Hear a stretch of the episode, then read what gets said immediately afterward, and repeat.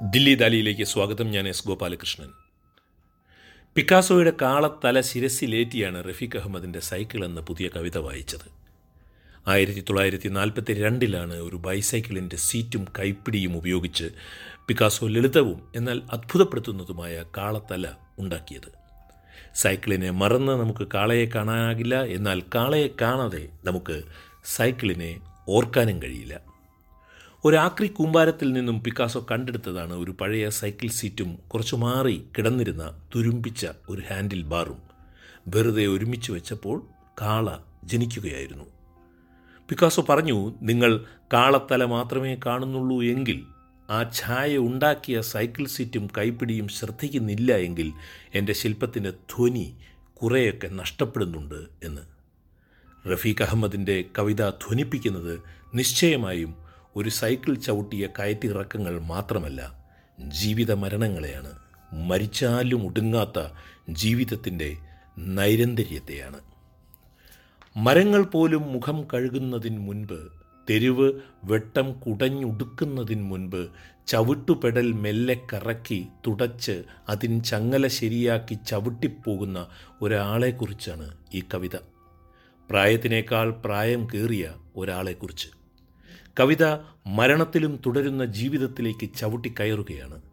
ഉദയത്തിൽ നിന്നും അസ്തമയത്തിലേക്കുള്ള ചവിട്ടിക്കയറ്റങ്ങൾ. കണ്ടിരിക്കവേ വേഗം കുറഞ്ഞു വരുന്ന സൈക്കിളിന്റെ വാർദ്ധക്യം തുരുമ്പാലാണ് നമ്മോട് മിണ്ടുന്നത്.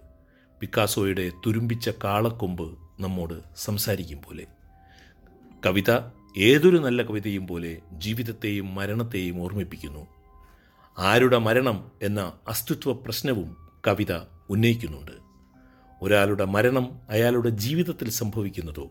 അതോ മരണം ഒരു ജീവിതാനന്തര സംഭവമാണോ?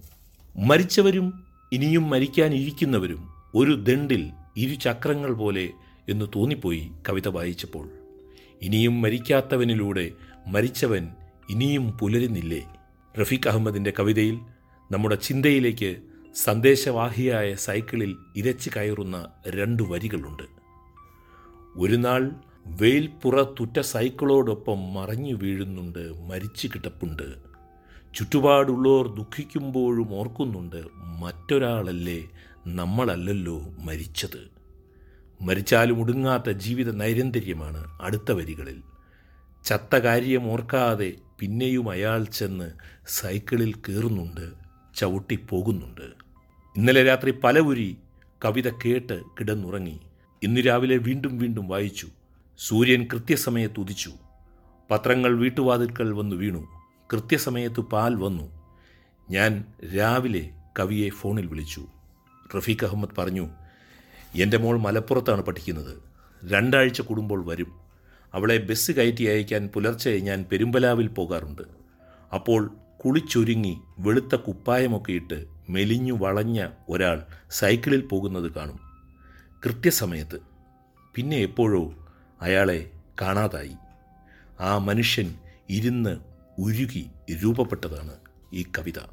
ഹൃദയത്തിലേക്ക് ഇറങ്ങുന്ന ഭദ്രശില്പമാണ് ഈ കവിത. കവിയുടെ ശബ്ദത്തിൽ ഇനി അത് കേട്ടാലും. സൈക്കിൾ. മരങ്ങൾ പോലും മുഖം കഴുകുന്നതിന് മുമ്പ് തെരുവ് വെട്ടം കുടഞ്ഞൊടുക്കുന്നതിന് മുമ്പ് മത്സ്യങ്ങൾ ഉറക്കം വിട്ടിളകുന്നതിന് മുമ്പ് ചവിട്ടുപെടൽ മെല്ലെ കറക്കി തുടച്ച് അതിൻ ചങ്ങല ശരിയാക്കി ചവിട്ടിപ്പോകുന്നുണ്ട്. പ്രായത്തിനേക്കാൾ പ്രായം കീറിയ ഒരാൾ. അയാൾ കുറക്കച്ചടവുണ്ട് ചുമലിൽ കുനിവുണ്ട്. അന്തിക്ക് കിതപ്പിന്റെ തോളത്ത് കൈയിട്ടെത്തി പുകച്ച് ചുമച്ചയാൾ തിരിച്ചു വരാറുണ്ട്. ഭക്ഷണം ഉടുപ്പുകൾ പുസ്തകം ഇവയെല്ലാം മുട്ടാതെ കിട്ടുന്നതിൻ കഷ്ടത ഓർക്കേണ്ടാത്ത കുട്ടിനാളുകളുടെ പച്ചയിൽ മുങ്ങുന്നുണ്ട്. അച്ഛനാമയാളുടെ വെയിലും മഴകളും. ഇഷ്ടങ്ങൾ പിന്നേക്കായി മാറ്റിടും തേക്കങ്ങളും. നിത്യവും തുടരുന്ന ചവിട്ടിക്കയറ്റങ്ങൾ കുട്ടികൾക്കെന്നാൽ ഉദയാസ്തമയങ്ങൾ പോലെ. കണ്ടിരിക്കവേ വേഗം കുറഞ്ഞു വരുന്നുണ്ട്. തൊണ്ടയിൽ ശ്വാസത്തിന്റെ ചങ്ങല തെറ്റുന്നുണ്ട്. കാറ്റു തീരുന്നുണ്ട്.